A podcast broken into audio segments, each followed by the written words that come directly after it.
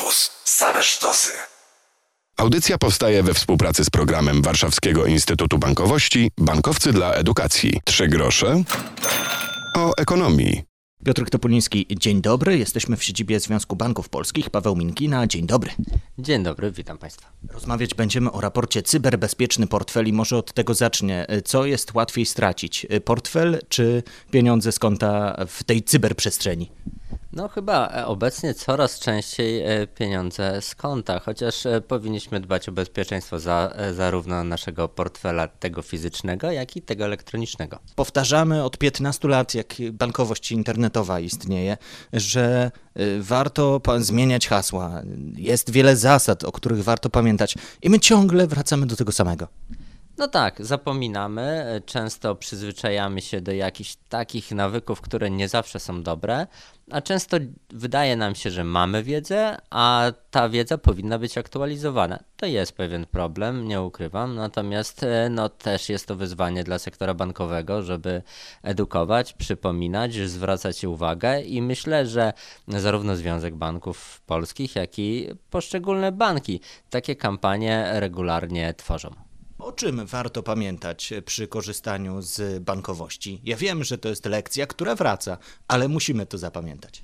Myślę, że przede wszystkim powinniśmy zwracać uwagę e, na te informacje, które płyną do nas ze strony banków. E, banki często wysyłają różnego rodzaju aktualizacje informacji dotyczących cyberbezpieczeństwa, wysyłają dodatkowe informacje, chociażby związane z prośbą o zmianę hasła.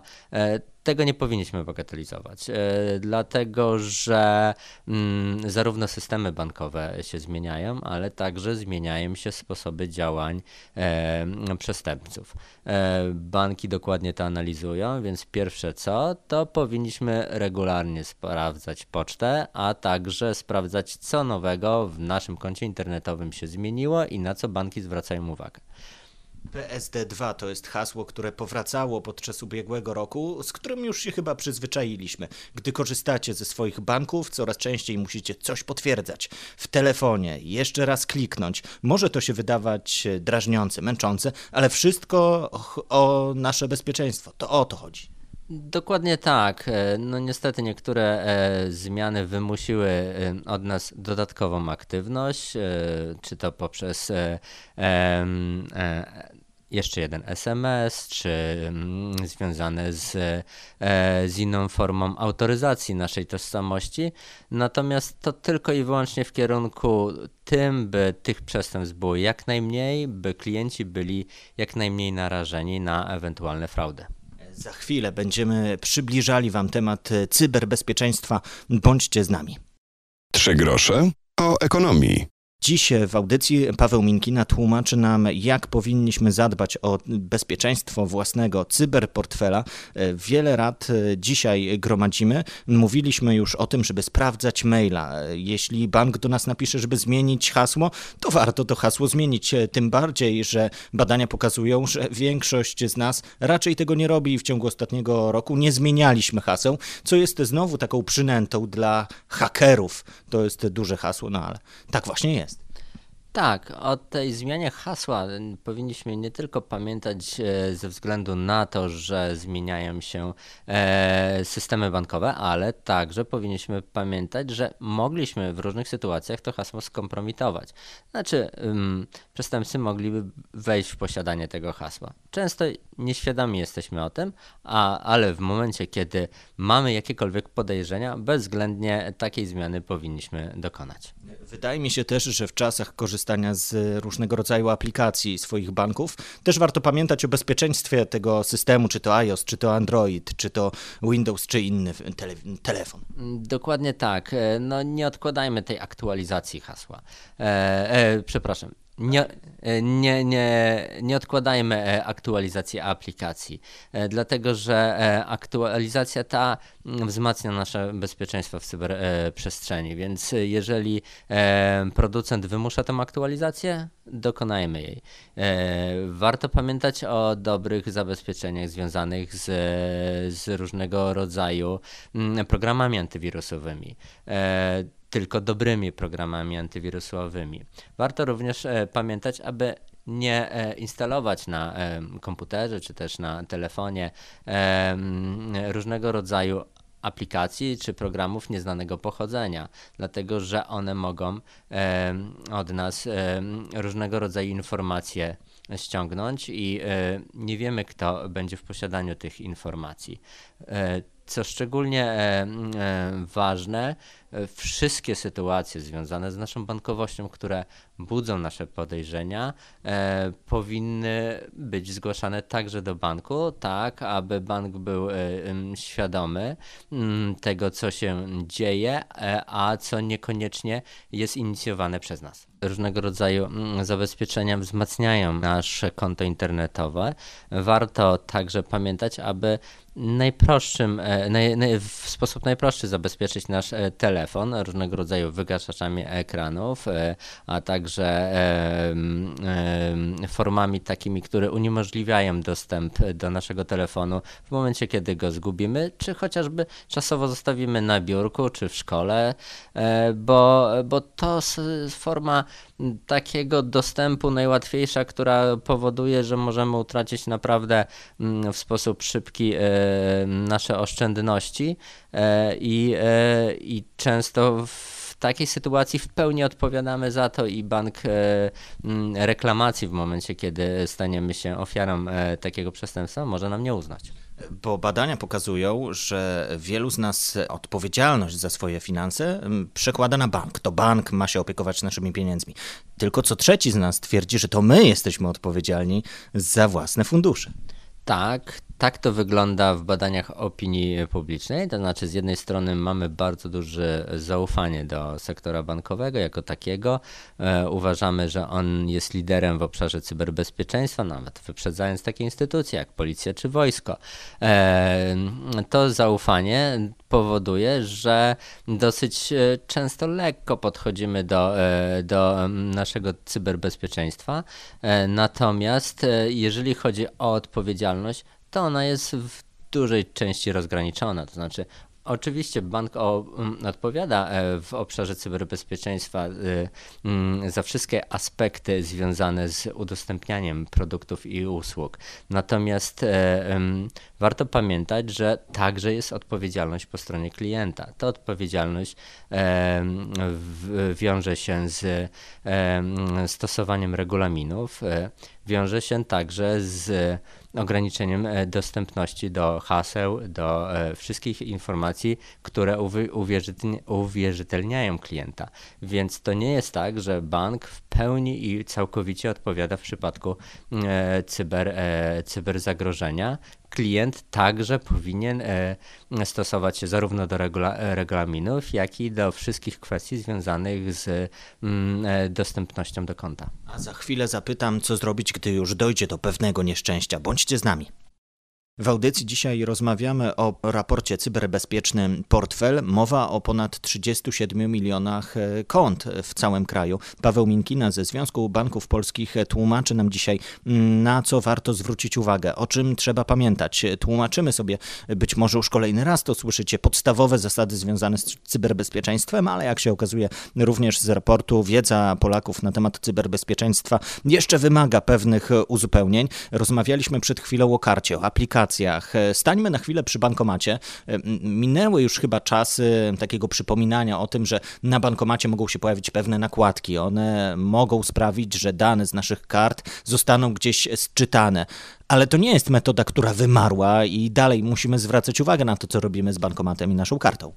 Oczywiście e, ona cały czas funkcjonuje. W Polsce mm, pewien poziom zabezpieczeń jest trochę na wyższym poziomie niż w krajach tych pozaeuropejskich e, mamy na tyle dobrze zabezpieczone karty płatnicze, że same e, nakładki i szczytanie PIN oczywiście jest dużym zagrożeniem e, i powinniśmy na to jak najbardziej zwracać uwagę, ale również powinniśmy dobrze sprawdzać i analizować nasze bezpieczeństwo w momencie, kiedy jesteśmy chociażby na wakacjach i za granicą.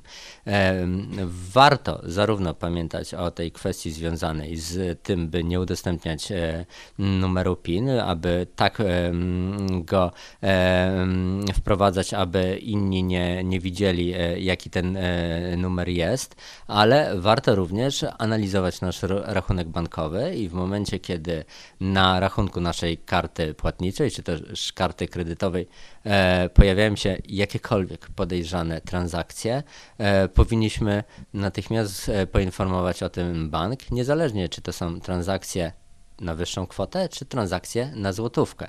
Mm, mówiąc szerzej, transakcje na złotówkę są równie groźne jak te transakcje mm, wysokokwotowe, z tego względu, że mm, hakerzy czy przestępcy mogą w ten sposób e, e, inicjować pierwsze transakcje, a później kolejne e, i w ten sposób mogą nam po prostu wyczyścić konto.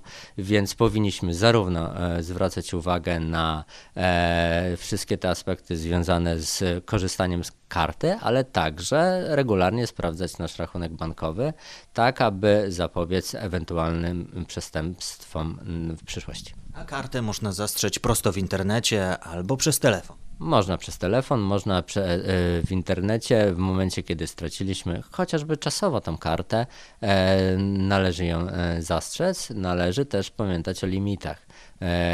Zbyt wysokie limity, często ustalane ze względu na jakąś jednostkową transakcję, które pozostają, także generują różnego rodzaju ryzyka, a więc Limity powinny, czy to na karcie, czy związane z korzystaniem z bankowości elektronicznej, być ustalone na takim poziomie, na, który jest dla nas e, optymalny, więc zbyt wysokie limity e, no, powinny być raczej e, ograniczane warto sprawdzić na stronie swojego banku, jakie teraz mamy limity ustawione i ewentualnie je zmniejszyć albo powiększyć w zależności od potrzeb. Można ustawić tymczasowy limit i on o północy się resetuje. Rozmawiać będziemy jeszcze o takich rozwiązaniach jak dodatkowa karta internetowa. Wielu z nas codziennie robi zakupy w internecie. Można założyć kartę, która będzie służyła tylko tym transakcjom internetowym. Będziemy wpisywali ten kod CVC i to wszystko będzie bezpieczne. To chyba też jest niezłe rozwiązanie, jeśli mm, coś się stanie, to nie e, zaszkodzi to wszystkim naszym pieniądzom na koncie bankowym,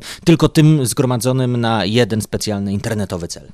Tak, jeżeli e, dosyć często korzystamy z e, różnego rodzaju e-zakupów, a mm, no, jednak te praktyki są coraz, coraz e, częstsze, e, warto mieć kartę, która by ograniczała takie ryzyko i była specjalnie dedykowana takim transakcjom. Podobnie jak w przypadku chociażby rezerwacji e, hoteli, czy też e, korzystania z różnego rodzaju aplikacji e, związanych z komunikacją, z transportem.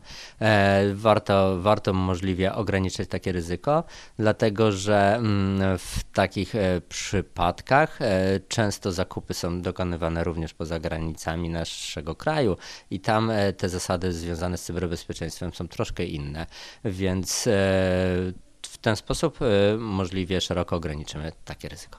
Jeśli spojrzymy na stronę raportu Cyberbezpieczny Portfel, to dowiemy się tego, że Polacy raczej nieźle się czują w kwestii bankowości elektronicznej, lepiej niż wychodzi w średniej unijnej, ale na przykład więcej od nas wiedzą Holendrzy, Duńczycy czy Szwedzi, co sprawia, że e, to w tych krajach jest większa taka pewność, jeśli chodzi o korzystanie z bankowości elektronicznej.